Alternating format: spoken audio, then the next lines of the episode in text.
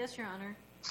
Case number 21-2199 from the Western District of Missouri, Planet Sub Holdings versus State Auto Property and Casualty.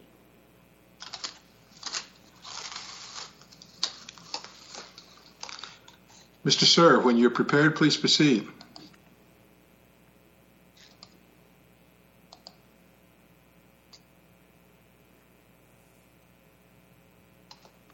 You're muted.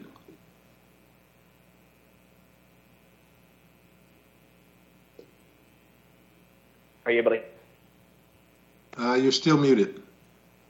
are you able to hear me now? Yes. Okay, great. Thank you. May it please the court. My name is Jeremy Suhr, appearing today for the four named Planet Sub-related plaintiff entities, two Missouri corporations and two Kansas corporations, which together operate 14 restaurants across Missouri, Kansas, and Oklahoma. And this is a COVID-19 business interruption insurance coverage case, and we present today three reasons that really independently and separately support and, in our view, indeed require reversal under this court's decision last summer in the Oral Surgeons versus Cincinnati Insurance Company case. And first, these are all matters of state insurance contract law. So decisions from other federal courts around the country interpreting New York law, which has very different standards and rules regarding uh, the same language that, compared to Missouri or Kansas or Oklahoma, really have no, no relevance here. And under the, the state court decisions that we see in Missouri and Oklahoma in particular, and in Kansas, the principles of those states support finding that Planet Sub's allegations here regarding the prevalence of deadly COVID 19 viral particles in the early stages of the pandemic, especially, uh, and their presence at our restaurants caused physical loss of or damage to property, triggering coverage under the business interruption and extra expense insurance provisions of the policies that we paid hefty premiums for. And second, our case is extra unique and to be distinguished from the run of the mill cases that have been decided by other courts interpreting other state laws, is that Planet Sub bargained and paid for uh, an extra extension of coverage, uh, what I'll call the contagious and infectious disease coverage extension, which has um, no requirement of physical loss or damage to property, which has been uh, an issue in certain other states and cases. The trigger here is that there is an actual or alleged exposure to contagious or infectious disease, and that there's a and that due to that exposure, there's an order that issue issues by a civil authority that leads to a suspension of your business operations. And that undisputedly occurred here, and we raised that. Uh, we attached the entire uh, policy to our complaint. We raised it in the briefing. The district court entirely omitted any reference or analysis of that provision, and we think it pretty clearly requires reversal. And the third, uh, that really plays off of this court's decision last summer in the oral surgeon's case, is the civil authority coverage, which was not at issue in that case. And that was under Iowa law as well, which is different than, than Missouri law. Um, and, and civil authority coverage is triggered when there is an action of civil authority due to uh, loss of or damage to property other than the insured property that leads to an order um, limiting uh, your, your, access to that, prohibiting access. Is, is Mr. Mr. Suhr, if I can, if I can uh, sure. Uh, interpose, I have great trouble on the last one understanding, and I you just paraphrased it accurately, the civil authority extension. But are you you're aware, I'm sure, of the ordinance or law exclusion, and it looks to me like one contradicts the other almost completely. What do we do with that? well, then uh, there's an ambiguity that under certainly under Missouri and, and, Oklahoma and I think Kansas law also require finding. No, no, it's, it's not. An, I don't. It's not necessarily an ambiguity because often policies at the very beginning have great coverage, and then the exclusions obviously take it away for this, that, X, Y, Z. Now, now well, this there's, one, there's, this one, ahead. and I couldn't find any specific Missouri case, but this one, this one's even grosser. Uh, tell me how that those two can be read together to make any sense. Sure. Um, the one, and I, and I, think we addressed it in our briefing, but uh, the, when you look, and, and, actually the Sixth Circuit case, the Santos case, um, declined to, to, to apply that exclusion. Um, that was, came out in September, I believe. But you look at the specific, the neighbors, the context of, of that use exclusion. It's talking about an ordinance that, that relates to the construction, renovation, uh, a couple words of that nature, or use is in, included in there. So it's if you're if you've got a permit and you're trying to renovate your premises and there's some kind of authority that issues how you do that specific renovation provision and that leads to something then that that is excluded. But but orders that you know there's a flood a hurricane that damages a bridge that leads to your property there's this this pandemic that that you know led to orders prohibiting people from accessing their restaurants or hair salons or other businesses. Uh, that that is covered that, does that answer your question? Well, not really, because it says use of any property. It means the other properties, as you understand. It says enforcement of law, and of course, the main coverage says action uh, of an ordinance, action of civil authorities. I just have trouble.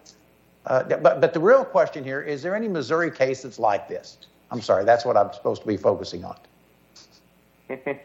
uh, and, and, are you looking at a, the you have a joint appendix site for the, the specific exclusion, the ordinance? Boy, I sure don't at this minute, but it says we will not pay for loss I, of damage caused directly or indirectly by the enforcement of any ordinance regarding the use of any property. It looks like it takes well, yeah. out all ordinances and all well, might, laws about use of property. You might be quoting from the brief, which I think has an ellipsis in there. The joint appendix is 486, and the actual language is the enforcement of any ordinance or law, colon, regulating the construction, use, or repair of any property, or requiring the tearing down of any property, including the cost of debris. And so the, it's a the, you know use of the property is in, you know in that context about uh, something regulating construction or repair.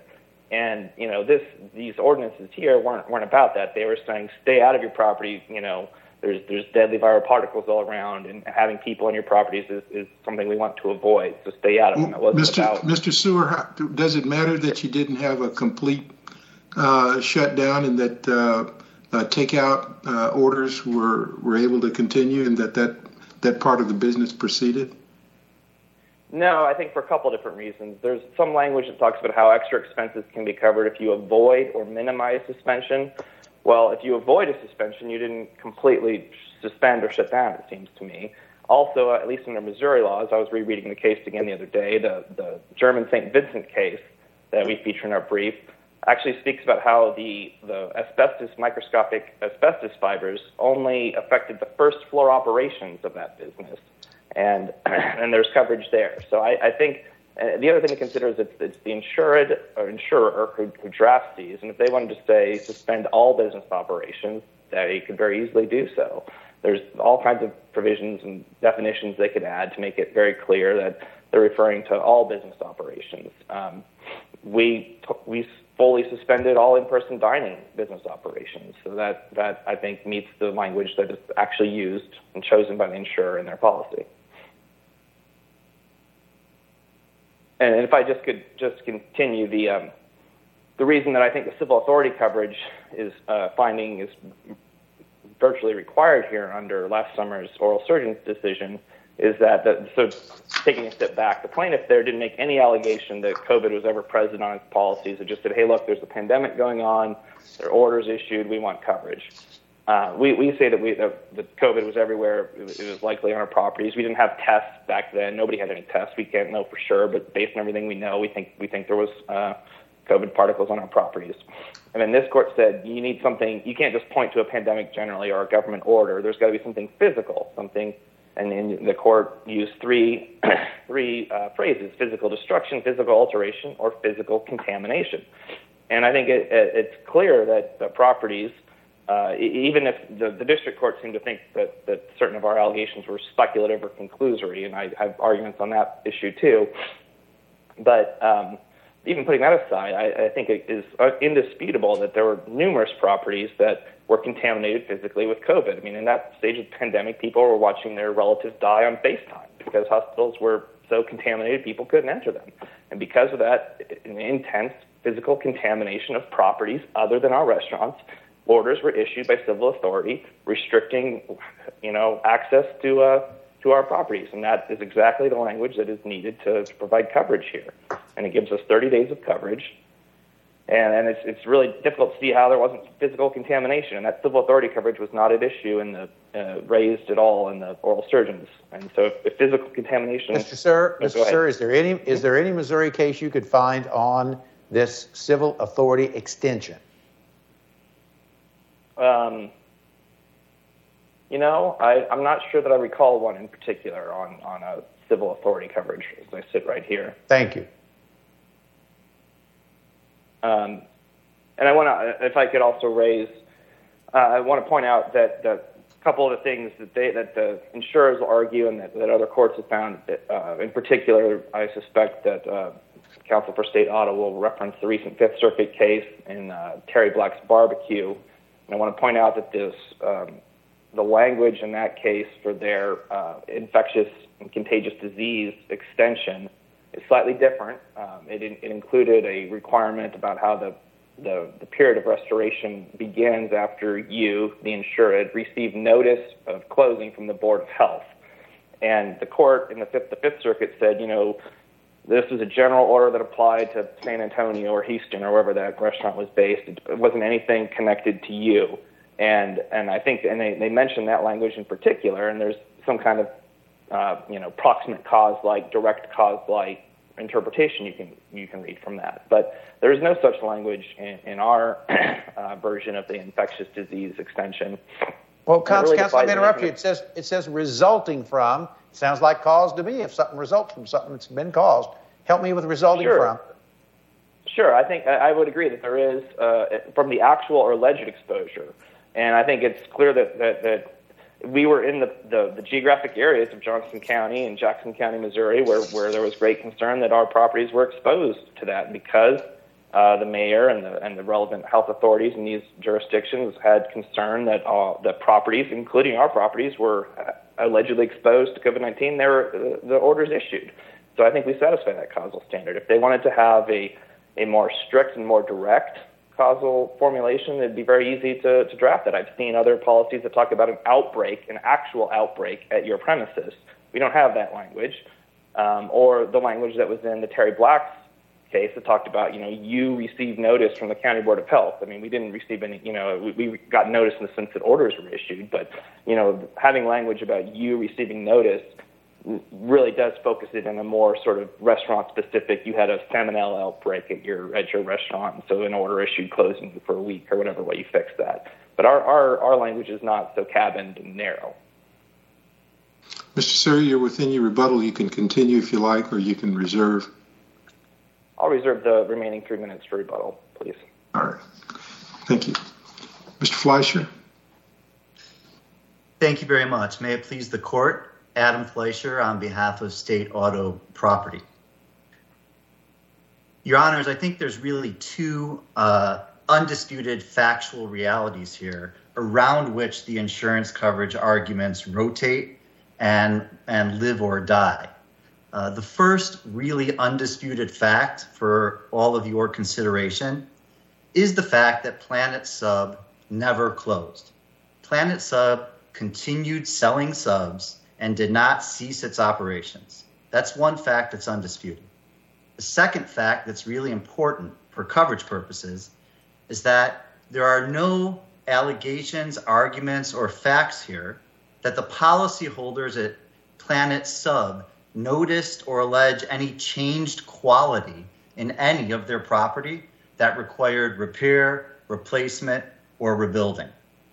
Those two facts are undisputed. So let's look at how that impacts the coverage arguments. Okay, the first fact if Planet Sub continued operating and continued selling sub sandwiches from its premises, then we conclude two things. The first thing is that there was no suspension of operations as this court found that term uh, in the context of the case creative walking, as the 10th Circuit interpreted the term suspension of operations in the case High Plains Beef. And that term means a cessation of operations at the premises. If that didn't happen here, then there can't be coverage under business income, which is 5F. There's no coverage under the foodborne illness extension, which also requires a suspension of operations. And there's no coverage under the extra expense provision, which let's talk about that a little Now, bit. you mean, is, is you're, are you, you're calling it extra expense and it's actually civil authority extension? Is that, are we talking about the same thing? Uh, no, Your Honor. So the way Okay, this well, well, uh, you, uh, from, at least for me, you need to talk about civil authority extension, uh, because that is for something that happens off the promises, off the premises, I'm sorry, uh, physical loss, damage, or other stuff at other premises, and that prohibits access to the planet subs. And that surely happened, huh? All right, let's separate out the coverages. So the suspension of operations Council. Council, I understand, then please just address the civil authority extension. Okay, the civil authority extension that you're referring to, Your Honor, Yeah. Is is 5I in the policy at uh, Joint Appendix 483. The civil authority extension requires two things. It requires there to be a direct physical loss of property at someone else's property, which here there's no allegations of any direct physical loss of property that befell any other premises here at all. Surely, surely, counsel, there's there's some allegation. I'm sorry, I don't know the pleadings that well, but surely there's some allegation about other property here during the pandemic. There had to be There's some not- physical. Go ahead. There's not, Your Honor. And Okay, thank you. Again, Now- I, I, I would direct this court's attention to two cases that address this. One in Kansas called promotional headwear, and one in Missouri called Ballas Nails. But there's a series of cases that address it. And the two requirements for civil authority coverage is that you have to have direct physical loss of property first. And if we look at the way this policy defines a direct physical loss of property, if you look at the period of restoration, which is on page 499 of the joint appendix, that tells you what type of direct physical loss of property this policy is talking about. It's something that has to be changed in quality of the property such that it requires repair, rebuilding, restoration in a reasonable period to get back to the original quality. There's no allegations here of direct physical loss of property of any property, whether it was Planet Subs or its neighbors.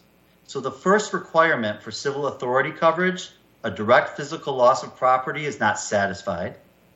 The second requirement for civil authority coverage, Your Honor, is that there has to be a civil authority that prohibits access, a civil authority order that prohibits access to the Planet Sub premises. Well, counsel, does it say? Does it mean in Missouri you interpret favorable to the insured? Does it mean prohibits any access to the premises? Yes, Your Honor. That's what the, the word prohibit means that Yeah, you're but not I added allowed. the word. Hold on, I added the word any on you there. Did you? Did I say it too quickly? Because some some access was prohibited, and so favorable to the insurance, it says prohibits any access, and some access was prohibited. I, I think they win on the access, huh? What do you think about that? No, Your Honor. The, the, this again, this phrase has been interpreted by court after court, and it does have a plain meaning. When you prohibit access, you're not allowed to. You're not allowed to go in. That's what prohibit access means. You don't. Well, they the weren't allowed to go in. They could only drive by. Go ahead. No, Your Honor. Let, let, let me address the, the court in promotional headwear specifically said the Kansas orders did not prohibit employees or the public from entering the plaintiff's premises. The Ballas Nails case said the Missouri order was not a prohibition of access to the business premises. Two district were- courts, right, counsel? I'm sorry, Your Honor? They're, they're both district courts, right, counsel? Yes, Your Honor. Okay, proceed. And both of those courts recognize the specific circumstances here. There were people entering the Planet Sub premises. The access was not prohibited. There were people actually selling sub sandwiches. The public could go there and get their sub sandwiches. The purpose of the civil authority uh, provision, as indicated by countless cases to have addressed it, is that, for example, when there's an earthquake in the neighborhood and there's such direct and physical damage to the neighboring uh, area that the government says nobody is allowed to have access to Planet Sub. When that happens, the civil authority coverage is triggered. In this case, there's no direct physical loss to anything. And there's no prohibition of access to the Planet Sub premises. So that's the civil authority coverage, Your Honor. If we get back to the suspension of operations, because there was no suspension of operations, as this court has indicated in Creative Walking, as the 10th Circuit uh, has also indicated in High Plains Beef, there can be no coverage under any of the provisions that require a suspension of operations. Mr. Suhr addressed the extra expense provision, and he addressed part of that provision that allows coverage for uh, expenses incurred to avoid a suspension of operations.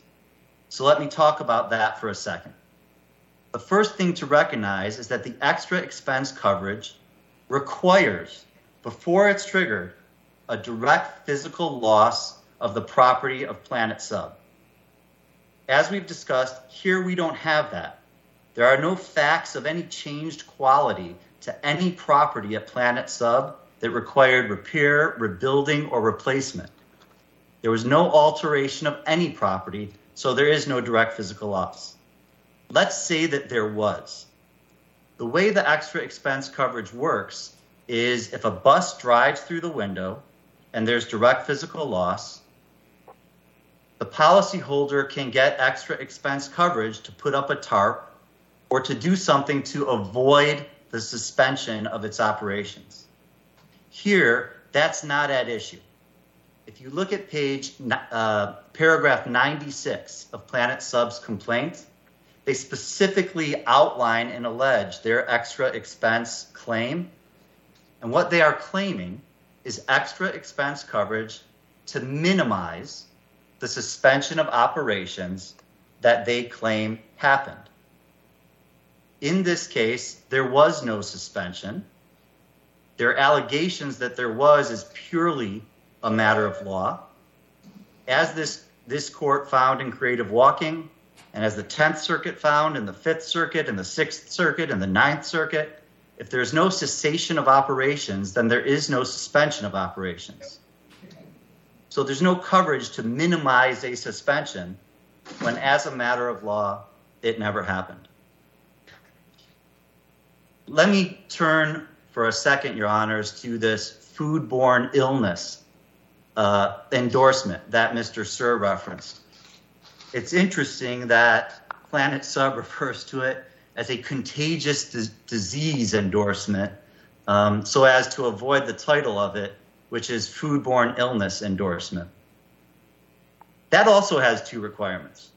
The first requirement, and for those of you looking, it's at page uh, 521 of the joint appendix. The first requirement is that there has to be, again, a suspension of operations at the premises. We know here that didn't happen. The second requirement is that the government order, which suspends operations, has to be a result of some alleged poisoning or infectious disease at the premises. Well, it, it says an exposure to it, counsel. The word yes. is exposure. Well, you changed the word there to be favorable to you, but exposure of the premises to a contagious or infectious disease, does that make a difference? It says the word exposure?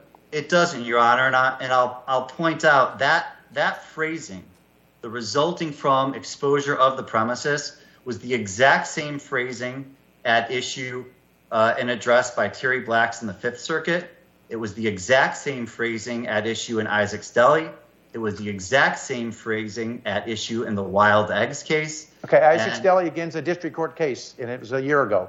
Uh, any any appellate history on it? No, not yet, Your Honor. The the appeals in uh, the Pennsylvania federal courts have been consolidated and not yet. Okay, briefed. thank you. Now, now uh, before your time's gone, back to civil authority. Now, you said to me that oh, there was no allegation of direct physical loss or damage to other property. Now, they do list the various statements by the mayor and other people, City of Kansas City, and the proclamation, the proclamation by a city that we can take judicial notice of that says that uh, they issued the proclamation to protect life and property throughout the city. So, counsel, I don't think you can just brush off that there was direct physical loss or damage to other property during this pandemic. I'm not. Uh, I'm certainly not brushing it off, Your Honor. But the fact that there is uh, a, a broad sweeping statement of intent in the government's order doesn't establish the facts required to establish the prerequisite to coverage in this case. The prerequisite to coverage in this case is that there has to, under civil authority, that there has to be two things. There has to be direct physical loss of property that the policyholders of Planet Sub were aware of to some neighboring property that they could allege. It doesn't say neighboring council, it says other. It sounds like it'd be anywhere in the world, council. You wrote it. It can Other be anywhere. It, it can be anywhere in the world, Your Honor. Certainly, there, there's never been a case where there was some damage to property, you know, on a Well, don't go off there. You, you wrote the words. Go ahead. continent. So, the, uh, again, Your Honor, the, the policy needs to be interpreted pursuant to his intent as a whole. The civil authority coverage, as has been interpreted by hundreds of cases, most of which are cited in the brief. Well, well, hold on. You said hundreds of cases. Now, is there a Missouri case on the civil authority extension? I don't care about hundreds. Is there a Missouri case? There's at least one district court opinion, Your Honor, and that's the Ballas Nails uh, opinion that I've I've cited. I think that civil authority was also um, at issue, Your Honor, in a series of Missouri federal court decisions, including uh, one that I call 5M because it's MMMMMM, uh, Soul Taco, and any number of Missouri federal court decisions, all of which have been asked to apply the concept of whether or not civil authority coverage is triggered. And, and by the way, counsel, on this point, you, you're quick to go to district courts, but I notice you don't cite the state courts because the state civil courts, uh, I'm sorry, circuit courts about state uh, circuit courts, that's the trial court in Missouri, have basically gone the other way, right? I don't think that's right, Your Honor. I That's think Scott, been- Scott Craven Dennis case. Are you familiar with it? I am, Your Honor. Let's let's just What do know, you say about that? ma- I'm sorry, Your Honor. What do you say about the Scott Craven case? The first thing I'll note about Scott Craven is it appears in the opening brief at page 31 is the last case in footnote 7. And that's not by accident, Your Honor. That's because it's not a case upon which this, this uh, lawsuit turns. Scott Craven is a trial court decision that was based upon uh, and relied upon federal court decisions out of the Western District of Kentucky, including Blue Springs Dental, Studio 417. And those cases that Scott Craven relied upon have been rejected not only by hundreds of courts across the country, but by 12 or 16 different courts out of the Missouri Federal Circuit. So the Scott but you don't. You still don't have any. You don't have a Missouri state court case on civil authority extension, right? I couldn't find one. That's right, Your Honor. And the reason is because the, the concepts and the words within the civil authority provision, when interpreted pursuant to their plain meaning, have been interpreted consistently throughout both the nation as well as the federal courts to have considered the issue in Missouri. Your Honors, I see that my time is up. Uh, on behalf of State Auto Property, we would respectfully request that the decision of the district court be affirmed in its entirety. Thank you. Thank you, Mr. Fleischer. Mr. Suhr, your rebuttal? Sure, thank you very much. I'd like to address the, a couple of points.